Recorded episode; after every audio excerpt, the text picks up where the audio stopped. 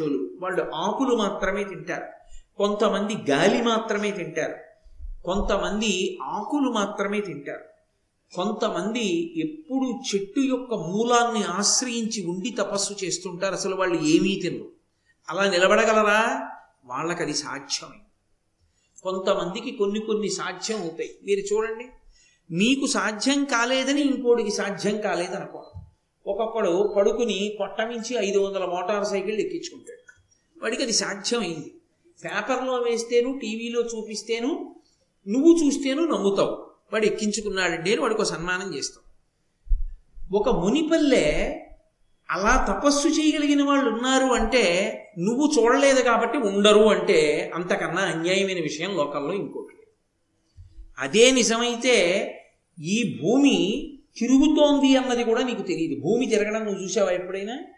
మరి నువ్వు చూడకపోయినా భూమి తిరుగుతోందిగా? మరి భూమి తిరుగుతున్నది నీకు కనపడకపోయినా నువ్వు అంగీకరించినప్పుడు మహా తేజస్సులైనటువంటి వారు తాము కనపడాలనుకున్న వాళ్ళకి కనపడతారని అన్నయ్య గారు చెప్తే నువ్వు నమ్మాలి. నేను నమ్మానంటే నీ గొక్క దానికి పరిష్కారం లేదు.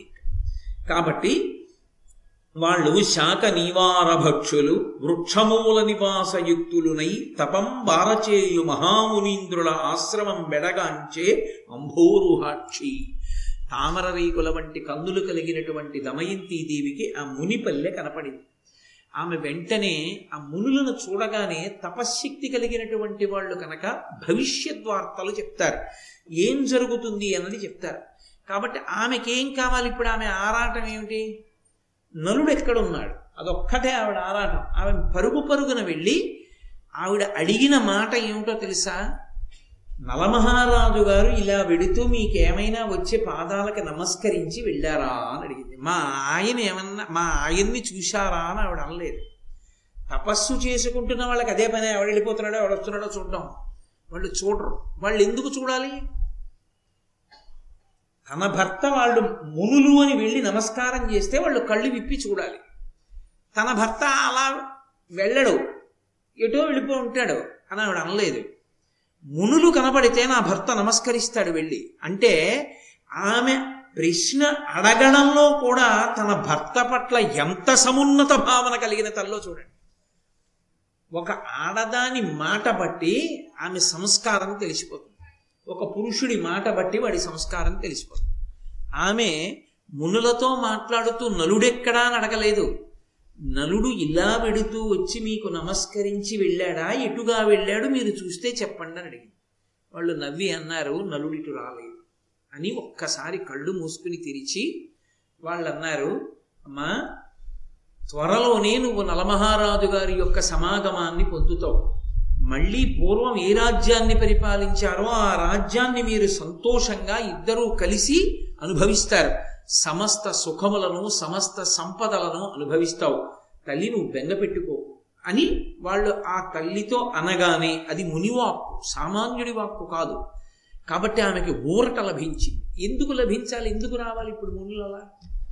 ఆమెకే కనపడేటట్టు ఎందుకు రావాలి ఆ మునిపల్లె? అంటే నలుడు కనపడిన కనపడని నాడు ఆమెకి జీవితం మీద అనురక్తి లేదు.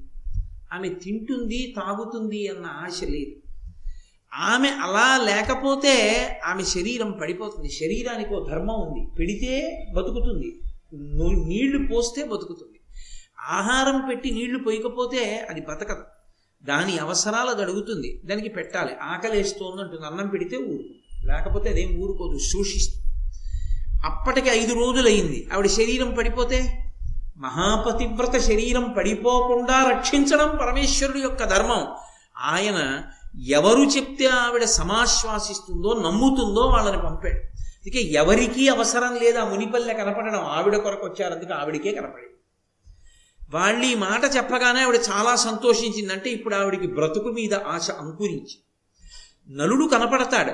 నలుడితో కలిసి తాను సామ్రాజ్య సుఖాలు అనుభవిస్తుంది. కాబట్టి పిల్లలతో కలిసి సంతోషంగా ఉంటారు. ఇప్పుడు ఆమె శరీరాన్ని ఉపేక్షిస్తుందా? నిలబెట్టుకుంటుంది అన్నం తింటుంది. నీళ్ళు తాగుతుంది. బతుకుతుంది. ఉంటుంది. దేనికోసం? నలుడి కోసం. ఆమెకి జీవితం మీద ఆ ఆశ కల్పించాలి. ఎవరు ఎంతకాలం బతిమాలి పెడతారు? ఇది మనుష్యుని జీవితానికి ఉండేటటువంటి లక్షణం. ఏదో ఒక ఆశ ఉందనుకోండి మనిషి తింటాడు తాగుతాడు బతుకుతాడు. ఏ ఆశ లేదనుకోండి అన్ని తలుపులు మూసుకుపోయాయి అనుకోండి చచ్చిపోతామంటే బెంగెందుకు? ఇక శరీరం మీద మాత్రం ఎందుకు ఉంటుంది వ్యామోహం? ఉండదు. ఏమో అప్పుడు కూడా మూర్ఖత్వంతో శరీరం మీద వ్యామోహం ఉంటుందేమో మరి చెప్పడం కష్టం అనుకోండి. కాబట్టి ఆమెకి ఈ మాట చెప్పి దమయంతీదేవి దమయంతీదేవికి నలమహారాజు గారితో తిరిగి కలుస్తాననేటటువంటి విశ్వాసము కలగగానే ఆ మునిపల్లె అదృశ్యమైపోయింది. అక్కడ మునిపల్లె. ఆమె వెళ్ళిపోయిన తర్వాత అదృశ్యం అవ్వచ్చుగా ఆవిడ ఎదురుగుండానే అదృశ్యం అవడం ఎందుకు? అంటే వాళ్ళు ఎప్పటి నుంచో ఇక్కడ తపస్సు చేసుకుంటున్నారు ఏదో ఆడది అడిగింది ఓ మంచి మాట చెప్పారు కానీ ఏమో నిజమో అబద్ధమో అన్న అనుమానం ఆవిడికి రాకుండా ఉండాలంటే అది అదృశ్యం అయిపోయింది అనుకోండి నాకే కనపడి అదృశ్యం అయిపోయిందంటే అంతటి మహిమాన్వితులు వాళ్ళు ఎందుకు అబద్ధం చెప్తారన్న ధృతి ఆవిడికి కలుగుతుంది. అందుకు ఆవిడికే కనపడింది ఆవిడికి కనపడి చెప్పగానే అదృశ్యమైంది అది నన్నయ్య గారి హృదయం. అంటే నలుణ్ణి రక్షించడానికి ఈ మునులు రాలేదు ఈ మునిపల్లె రాలేదు. దమయంతిని రక్షించడానికి మాత్రం ముని పల్లె పల్లె వచ్చింది. అంటే భగవత్ కటాక్షం ముందు పాతివ్రత్యం ఉన్నటువంటి స్త్రీని రక్షించడం మీద ఉన్నదా ఇంకొక దాని మీద ఉన్నదా? అంటే పాతివ్రత్యంతో ఉన్న స్త్రీ పడిపోవడాన్ని పరమేశ్వరుడు అంగీకరించడు. అది చాలా చాలా విశిష్టమైనటువంటి విశేషం. అందుకే భగవంతుడు ఆ మునిపల్లె ఆమెకి మాత్రమే కనపడేటట్టుగా సంకల్పం చేసి ఆ మునులు చెప్పినటువంటి మాటల వలన ఆమె దృఢ విశ్వాసమును పొందేటట్టుగా మళ్ళీ మునిపల్లె అంతర్ధానమైంది ఆమె ముందుకు నడిచి వెడుతోంది. ఆమెకి ఒక సార్ధము కనపడింది. సార్ధము అంటే వణిజుల గుంపు. ఈ వర్తకులు వ్యాపారం చేసేవాళ్ళు ఒక గ్రామం నుంచి ఒక గ్రామానికి వెడుతుంటారు. పూర్వం అరణ్య మార్గంలో వెడుతూ ఉండేవారు. ఒకరు వెడితే దోచుకుంటారని చాలామంది కలిసి నడిచి వెడుతూ ఉండేవారు. ఆమె వాళ్ళని చూసి ఎవరో మనుష్యులు కనపడ్డారు. ఇప్పుడు ఆవిడికి బ్రతుకు మీద ఆశ కలిగింది. నరుడు కనపడతాడు. కాబట్టి దగ్గరలో ఏదైనా ఊరుందేమో ఆ ఊరు వెళ్ళి ఎక్కడైనా తలదాచుకుందామని ఇప్పటి వరకు ఏ ఊరు వెడదామని నలుడు అడిగితే అక్కర్లేదండి. ఇప్పుడు తను ఊరు వెళ్ళాలనుకుంటాడు ఎందుకని? తన తల దాచుకోవడానికి. తను బ్రతికి ఉండడానికి ఎందుకు నలుడు వస్తాడని మునులు చెప్పారు కాబట్టి ఇది మునివాక్యానికి అర్థం. కాబట్టి ఇప్పుడు ఆవిడ ఆ వణిజుల దగ్గరికి వెళ్ళింది ఆ వర్తకుల దగ్గరికి వెళితే అందులో కొంతమంది పారిపోయారు ఆవిడని చూసి. వాళ్ళు అనుకున్నారు దయ్యం వస్తోందిరో అనుకున్నారు. అంటే ఇక వర్ణించక్కర్లేదు దాన్ని. దమయంతి ఎలా ఉండి ఉంటుందో మీరు ఊహించవచ్చు. ఆవిడ్ని చూడగానే దయ్యమని పారిపోయారు చాలామంది. అంటే ఆవిడ అసలు ఎంత దారుణమైన స్థితిని పొందేసిందో ఆ సగం చీర కట్టుకుని మట్టి కొట్టేసి జుత్తు రేగిపోయి ఏడిచి ఏడిచి అన్నం లేక నీళ్ళు లేక చూసేటప్పటికి దయ్యం వస్తోందేమోనని అరణ్యంలో భయపడి జనులు పారిపోయేటట్టుగా ఉంది. కొంతమంది పరీక్షగా చూశారు. చూసి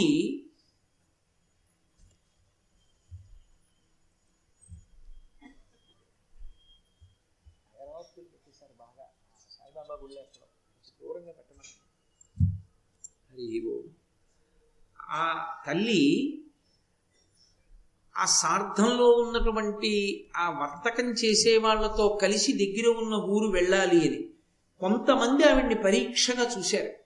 ఆ పరీక్షగా చూసిన వారికి ఆమెలో లక్ష్మీదేవి కనపడింది. అంటే వాళ్ళు ఆ పైకి కనపడుతున్నటువంటి ఆకారము వెనక ఉన్నటువంటి జ్యుతిని చూశారు కాంతిని చూశారు. చూసి ఈమె సామాన్యురాలు కాదురా ఈమె మారువేషంలో వస్తున్న లక్ష్మి అని ఆమెకి నమస్కరించారు. ఆవిడ వెళ్ళి అడిగింది అయ్యా మీరందరూ ఎక్కడికి వెడుతున్నారో? నాకు చెప్పవలసింది అని అడిగింది. అయితే వాళ్ళు అన్నారు చేది ప్రభు ఉన్నాడు. ఆయన పేరు సుబాహు. ఆయన రాజధాని దగ్గరలో ఉంది. మేమందరం వర్తకం కోసమని అదిగో ఆ రాజధాని నగరానికి వెళ్తున్నాం అంది. అంటే ఆమె సంతోషించింది నేను కూడా మీతో వస్తాను. నాకు కొంచెం దారి చూపిస్తారా? నేను కూడా పట్టణం చేరుతాను అని తప్పకుండా నా మాతో రా అన్నారు. వాళ్ళందరికీ చీకటి పడే వేళటికి మంచి దాహం వేసింది. పగలంతా ఎండలో తిరిగారు. దాహం వేసి వాళ్ళ చెరువు దగ్గరికి వెళ్ళి స్నానాలు చేసి కసి నీళ్ళు తాగి తెచ్చుకున్నవి తిని బడలిపోయారు. ఒరే చెరువు కదా మళ్ళీ దాహం వేస్తే కసి నీళ్ళు దొరుకుతాయి. ఇక్కడ పడుకుందాం ఈ చెరువు గట్టులో మనం అని. ఆ వచ్చినటువంటి ఆ వ్యాపారస్తుల యొక్క గుంపంతా చెరువు గట్టు మీద అన్ని వైపులా పడుకుని నిద్రపోతున్నారు. నిద్రపోతుండగా ఒక పెద్ద ఏనుగుల గుంపు ఒకటి నీళ్ళు తాగడానికి బయలుదేరి చెరువు గట్టుకు వచ్చింది.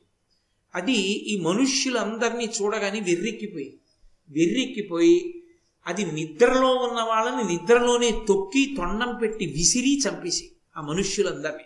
అందులో అరిచి జీవితార్థులై పరిగెడుతున్న వాళ్ళని కూడా పట్టుకుని మరీ చంపేసి అందులో తన ప్రమేయం లేకుండా తనని చంపేసినా పర్వాలేదని నిలబడిపోయిన దమయంతీదేవి జోలికి ఒక్క ఏనుగు రాలేదు ఆమె బ్రతికిపోయింది. ఆవిడంది జీవితార్థులైన జీవుల సుఖసుప్తులైన వారి చంపే అరవ అరవ మరణకాంక్షనున్న మగువ చంపకనను మరచే విధి కరంబు మందబుద్ధి ఏం ఆశ్చర్యం? జీవితార్థులై మేం బ్రతికుండాలి వ్యాపారం చేయాలి ఏదో భార్యాబిడ్డల్ని పోషించుకోవాలని కోరుకుని పగలంతా నడిచి నడిచి అలిసిపోయి రాత్రివేళ ఒక చెరువు గట్టున పడుకుని నీటి మీదించి వస్తున్నటువంటి చల్లని గాలి చేత సంతోషంగా గాఢ నిద్రలో ఉన్నటువంటి వారందరినీ కూడా ఏనుగుల గుంపులో ఉన్న ఏనుగులు వచ్చి తొక్కి చంపేసాయి చచ్చిపోయినా పర్వాలేదనుకుంటున్నటువంటి నన్ను విడిచిపెట్టే ఏమనాలి బ్రహ్మగారి బుద్ధిని బతికున్న వాళ్ళ బతికుందామనుకున్న వాళ్ళని చంపించాడా? చచ్చిపోయినా పర్వాలేదనుకున్న నన్ను బ్రతికించాడా? ఏమనుకోవాలి? అందుకే లోకంలో ఒక సామెత ఉంది. అంటే అది దమయంతీదేవికి వర్తించరు సుమండి. లోకంలో ఒక మాట అంటుంటారు పాపి చిరాయు సుకృతి గతాయు అంటుంటారు. అది విని కొంతమంది పుణ్యం చేయడానికి భయపడుతుంటారు.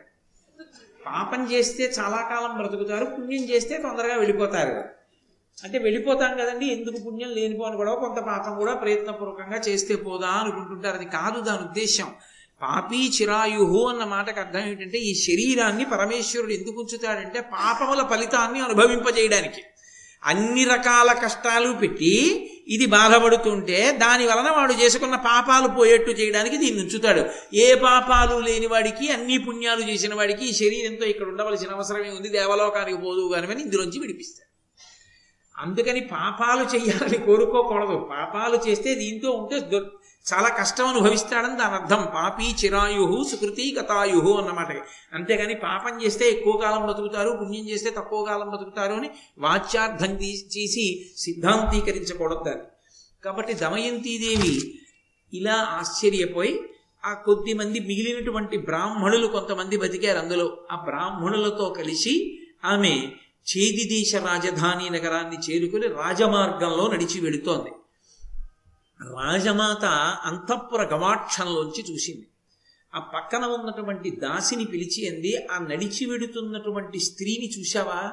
అపారమైన తేజోమూర్తి. పైకి అలా ఉంది. కానీ వెనక చాలా కాంతి ఉంది ఆమెలో. ఆమె సాధారణ స్త్రీ కాదు. ఆమె ఎందుకు అలా వెడుతోంది? ఆమెని చూస్తే నాకు అనురక్తి కలుగుతోంది. నాకు ఆమెని చూస్తే ఏదో బాంధవ్యం లాగుతోంది. ఎందుకో ఆవిడ్ని పిలవాలనిపిస్తోంది. ఎందుకో ప్రేమతో పలకరించాలనిపిస్తోంది. ఇలా తీసుకురా. మన వాళ్ళు అంటుంటారే రక్త సంబంధం అండి లాగుతుంది. అంటారు చూశారు? ఎంత గుప్తంగా దాచారో నన్నయ్య గారు. ఇక్కడెక్కడ ఈ మాటకి తాత్పర్యం ఏమిటో చెప్పలేదు. ఈ మాటకి తాత్పర్యం ఏమిటో తర్వాత చెప్తారు. కానీ ఇది మర్చిపోకూడదు. ఈ మాటలు మాత్రం గుర్తుపెట్టుకోవాలి. రాజమాత అన్న మాటలు. అంటే ఆ దాసి వెళ్ళి గబగబా ఆవిడ్ని తీసుకొచ్చింది. ఎవరవమ్మా నువ్వు? ఎందుకు ఇలా ఉన్నావు? అని అడిగింది. అడిగితే ఈ దమయంతీదేవి ఏంది? అమ్మా నేను నా భర్త కలిసి అరణ్య మార్గంలో బయలుదేరాం. నా భర్త ప్రభు. రాజ్యాలు నిలినవాడు. కానీ మేమిద్దరం కష్ట సుఖాలలో ఒకరికొకరం తోడై ఉండాలనుకుని కష్టకాలమునందు అరణ్యంలో వెడుతూ ఇద్దరం కలిసి పడుకున్నాం. నా భర్త నన్ను విడిచిపెట్టి వెళ్ళిపోయాడు ఒక రాత్రి వేళ. అని చెప్పలేదు దమయంతి ఆ మాట ఆవిడ అనదు. ఆయన ఎందుకు వెళ్ళారో ఆవిడ ఎంతసేపు ఆలోచించినా ఆవిడ ఉద్దేశం ఏంటంటే నేను ఆయనకి ఎందుకు బరువు అయ్యానో తప్ప ఆయన నన్ను విడిచిపెట్టి వెళ్ళిపోయేటటువంటి హృదయం ఉన్నవాడు కాదు. అది ఆమె పాతివ్రత్యం ఆవిడ గొప్పతనం. అసలు ఆ ఆలోచన ధోరణికి ఉన్నటువంటి స్వచ్ఛత ఆ పవిత్రత అది రాదు. అది చాలా చాలా కష్టం. అసలు దోషం అంటే అవతల వారి మీద పెట్టడం సాధితం అంటే మన మీద పెట్టుకోవడం అన్నది నాబోటిగాడికి అలవాటు. కానీ కొంతమంది ఎంత స్వచ్ఛంగా ఉంటాయో హృదయాలు. నాకు ఆ మాట అంటుంటే ఒకటి గుర్తొస్తుంటుంది. నేను కాలేజీలో చదువుకునే రోజుల్లో మా ఇంటి పక్కన వాళ్ళకు పాప ఉండేది ఆ పాప మా ఇంటికి వచ్చి ఆడుకుంటుండేది. అది పాలు తాగుతాను పాలు తాగుతుంటే ఆ గ్లాసుకి చేయి తగిలి పడిపోయింది. పడిపోతే ఆ గ్లాసు విరిగిపోయింది పాలు ఒలిగిపోయింది వాళ్ళ అమ్మ విని చప్పుడు వచ్చింది కాబా వాళ్ళ అమ్మ కొడుతుందేమో అని నేనన్నాను. గ్లాస్ పడిపోయి పాలు ఒలికిపోయాయండి అన్న. అంటే ఆ పిల్లంది గ్లాసు పడిపోలేదు నా చెయ్యి తగిలి పడిపోయింది. నాకు మతిపోయింది. నేను అబద్ధం చెప్పాను. అప్పుడేమిటి ఇప్పటికీ చెప్తున్నాను. గ్లాసు పడిపోయింది అంటాను. గ్లాస్ ఎందుకు పడిపోతుంది? గ్లాస్ ఏం పడిపోదు నేనే పడేస్తాను ఏదో మాట్లాడుతూ ఏదో చూస్తూ అస్తమానం చేతులు ఊపడం అలవాటు అయిపోయి ఏదో ఇలా అన్నలా చేయి తగిలి పడిపోతాయి.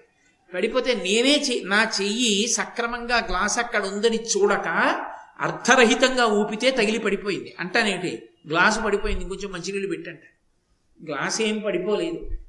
అబద్ధం ఆడి బ్రతకడం అలవాటైపోయి ఆ మాట వచ్చింది అంతేనా పసిపిల్లకి అది రాక ఉన్న మాట ఉన్నట్టు చెప్పి. దమయంతీదేవి జీవితంలో ఆమె రక్తంలో జీర్ణమైపోయింది ఆ పాతివ్రత్యం.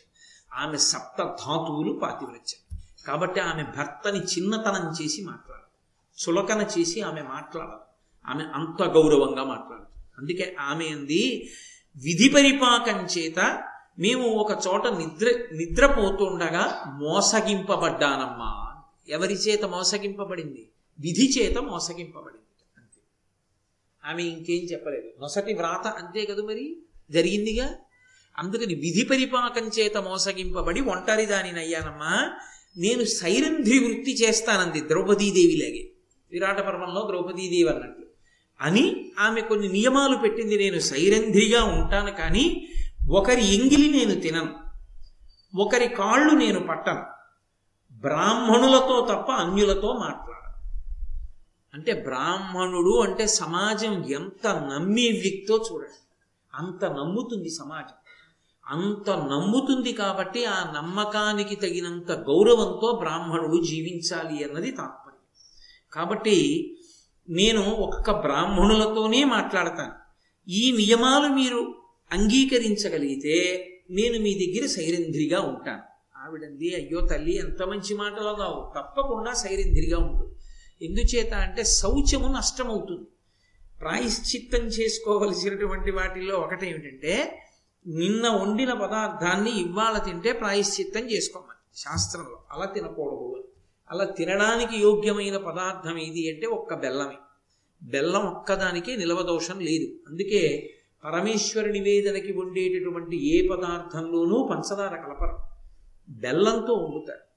పైగా లోకంలో పాత పడిపోయినటువంటి వస్తువులు వాడడానికి ఎక్కువ ఉపయుక్తం కావు. అందులో బాగా నిలవైపోయింది అంత రుచిని పొందదు జీర్ణశక్తిని దెబ్బతీస్తుంది. కానీ ప్రపంచంలో బాగా నిలవ ఉంటే పథ్యానికి పనికొస్తాయి కొన్ని. అది కూడా ఎటువంటి వాళ్ళ పథ్యానికి? లోపల ఉన్నటువంటి వ్యవస్థ అంతా పచ్చితనాన్ని పొందుతుంది. పచ్చితనాన్ని అంటే అందులో ఏదో పెనుమార్పు సంభవించింది. ఒక గర్భిణీ స్త్రీకి పురుడు వచ్చింది అనుకోండి ఆమె కడుపు పచ్చి బాలింతరాలు అంటారు. పచ్చి బాలింతరాలు అంటే ఆమె కడుపులో ఉన్న వ్యవస్థ అంతా కూడా ఇప్పుడు మళ్ళీ ఒక కొత్తతనాన్ని పొందింది. పిల్లలు బయటకు వచ్చేసారు కాబట్టి. ఇప్పుడు ఆమె కడుపులోకి వెళ్ళే పదార్థం పొరపాటున కూడా ఆమెకు అపకారం చేసేది కాకూడదు. అందుకే పూర్వం ప్రత్యేకించి పేదరాలికి పురుడొచ్చింది అంటే అందరూ గబగబా పచ్చం చేసే పదార్థాలు పంపించేవారు. పచ్చం వండి పెట్టడం మహాపుణ్యంతో కూడుకున్నటువంటి విశేషం. ఎందుచేతనో తెలుసా? మూడు ప్రాణులు నిలబడతాయి. అది సామాన్యమైన పుణ్యం కాదు. ఎన్ని జన్మలకి సరిపోయే పుణ్యమో అది. మూడు ప్రాణులు నిలబడతాయి. అంటే నేను మూడు ప్రాణులు అని వచ్చేసింది నాకు కవల పిల్లల్ని దృష్టిలో పెట్టుకుని అనేసాను అనుకోండి. రెండు ప్రాణులు అనుకోండి. ఎందుచేత అంటే తల్లి మరి ఆ పచ్చని తిని కదా తల్లి బతుకుతుంది? ఆమెకు అనారోగ్యం రాకూడదు. ఆమెకు అనారోగ్యం వస్తే పాలాగిపోతాయి. పాలాగిపోతే పిల్లలేరి ఎలా బతుకుతారు వాళ్ళు? ఆ తల్లికి అనారోగ్యం రాకూడదు. ఆ తల్లి ఆరోగ్యంగా ఉండాలి. ఆమె ఎందు పాలు సృజింపబడాలి. ఆ పాలు తాగి పిల్లలు బతుకుతారు. ఆమె ఆరోగ్యవంతమైన పదార్థం తింటేనే పిల్లలు ఆరోగ్యంగా ఉంటారు. లేకపోతే వాళ్ళకే పరిశుద్ధ తక్కువ వస్తుంది. అందుకే రెండు లేక మూడు ప్రాణులు బ్రతకడానికి ఏర్పాటేది అంటే పురటాలికి పథ్యం పెట్టడమే. అందుకే పెద్దరికానికి పరాకాష్ఠ ఏమిటంటే పూర్వం చెప్పుకునేవారు ఘనంగా నేను ఇంతమందికి పథ్యం వండి పెట్టానండి అంతమందికి పథ్యం పెట్టిందా అని అనేవారు. అంటే వాళ్ళ చెయ్యి ఎంత మంచిదో మీరు ఆలోచించాలి. ఆ చేతి అన్నం పురటాలకి పాలు పట్టేట్టు చేసింది. అంటే ఆ హృదయాలు ఎంత మంచివో వాళ్ళు ఎంత గౌరవానికి అర్హులో వాళ్ళు ఎంతటి పూజనీయులో అర్థమవుతుంది అంత మంచి హృదయం ఉన్నవాళ్ళు అని. అందుకే కొన్ని కొన్ని పదార్థములు నిలవున్న కొద్దీ పచ్యానికి పనికొస్తాయి. ఎవరికి పచ్యానికి? పురటాలి పచ్యానికి కూడా పనికొస్తాయి. అందులో ఒకటి బెల్లం. అందుకే కదా పాత బెల్లం పంపిస్తుంటారు.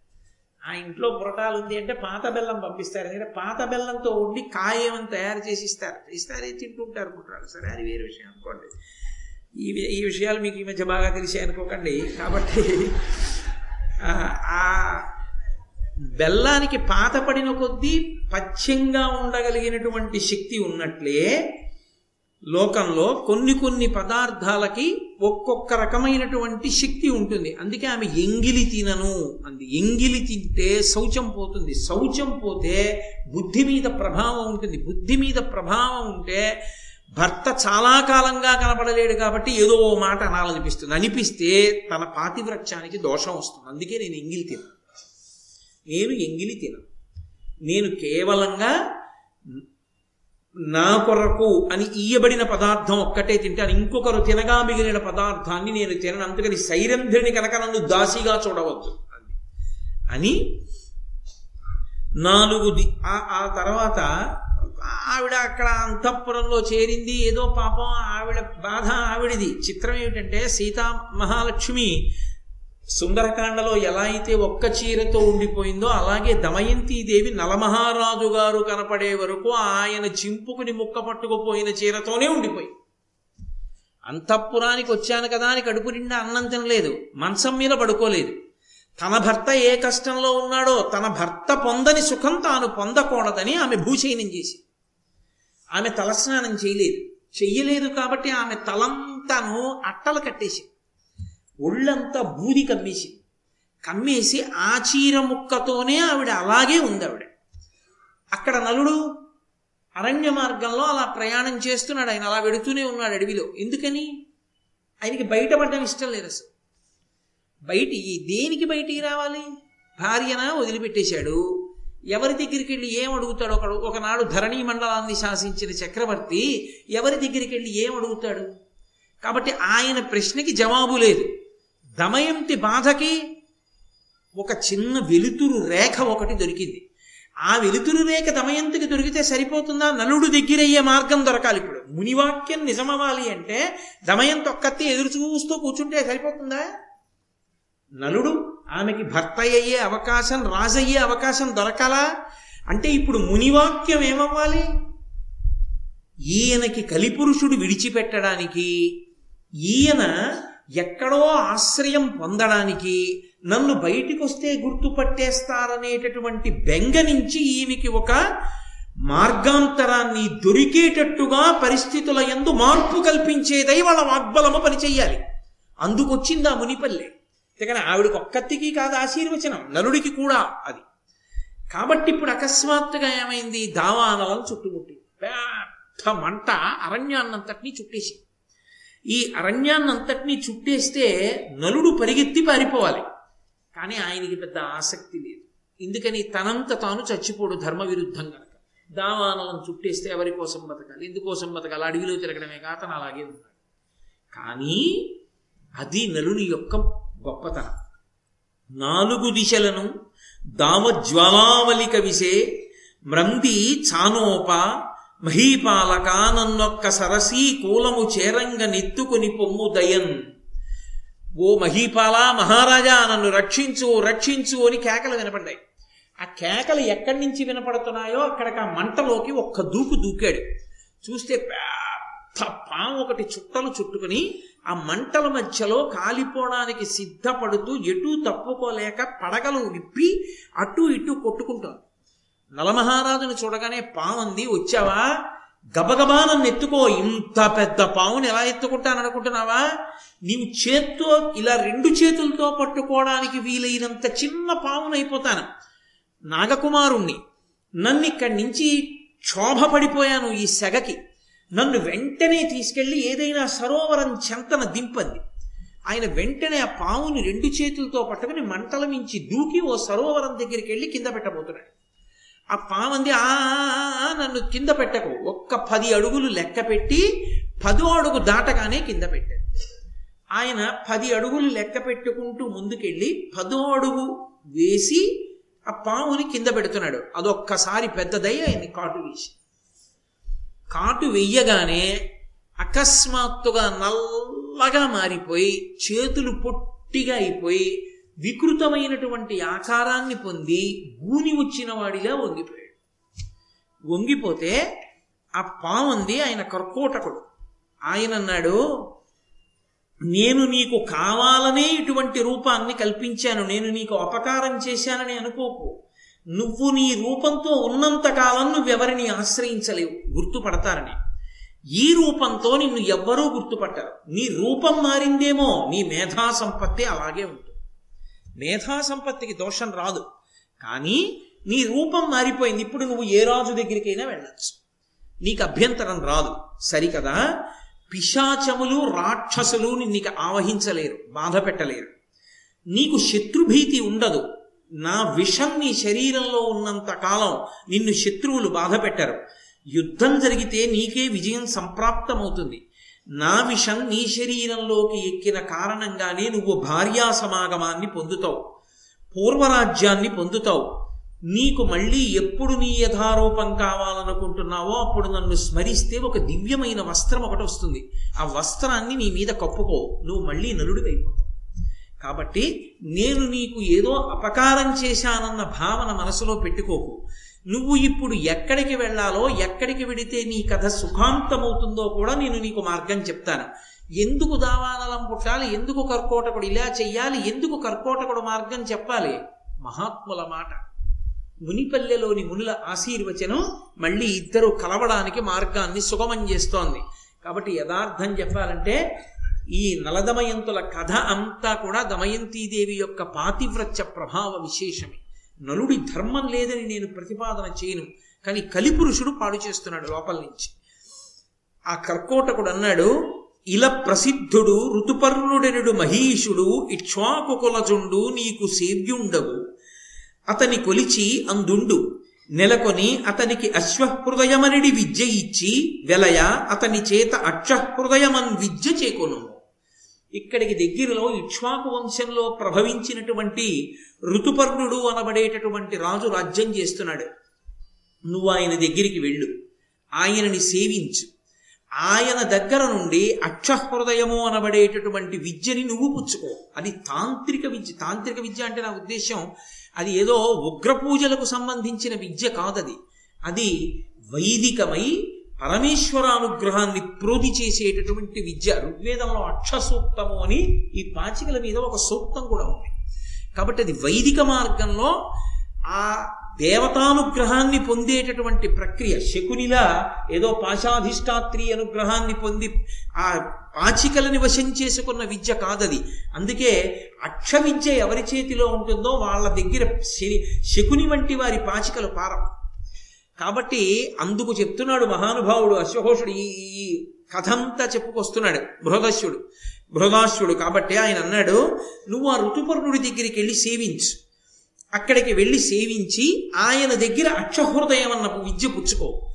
నీ దగ్గర ఒక విద్య ఉంది. ఏమిటది? నీ దగ్గర ఉన్నది అశ్వహృదయం. అంటే గుర్రాల్ని ఎలా లొంగ తీసుకోవాలో నీకు తెలుసు. ఈ విద్య ఆయనకి ఆయన దగ్గర ఉన్న విద్య నువ్వు పుచ్చుకో. శుభం భూయా నీకు శుభం జరుగుతుంది. వెళ్ళు. అని ఆ కర్కోటకుడు అదృశ్యమైపోయాడు. వెంటనే ఈ నలుడు ఇప్పుడు ఎవరు తనని గుర్తుపడతారన్న భయం లేదు. కాబట్టి ఋతుపర్ణుడి దగ్గరికి వెళ్ళాడు. చిత్రం ఏమిటంటే ఏనల మహారాజు గారు పాచికలాడుతుండగా దమయంతీదేవి ఇక తన భర్త సర్వస్వాన్ని కోల్పోతాడని నమ్మి తన యొక్క కుమారుడైనటువంటి ఇంద్రసేనుణ్ణి కుమార్తె అయినటువంటి ఇంద్రసేనని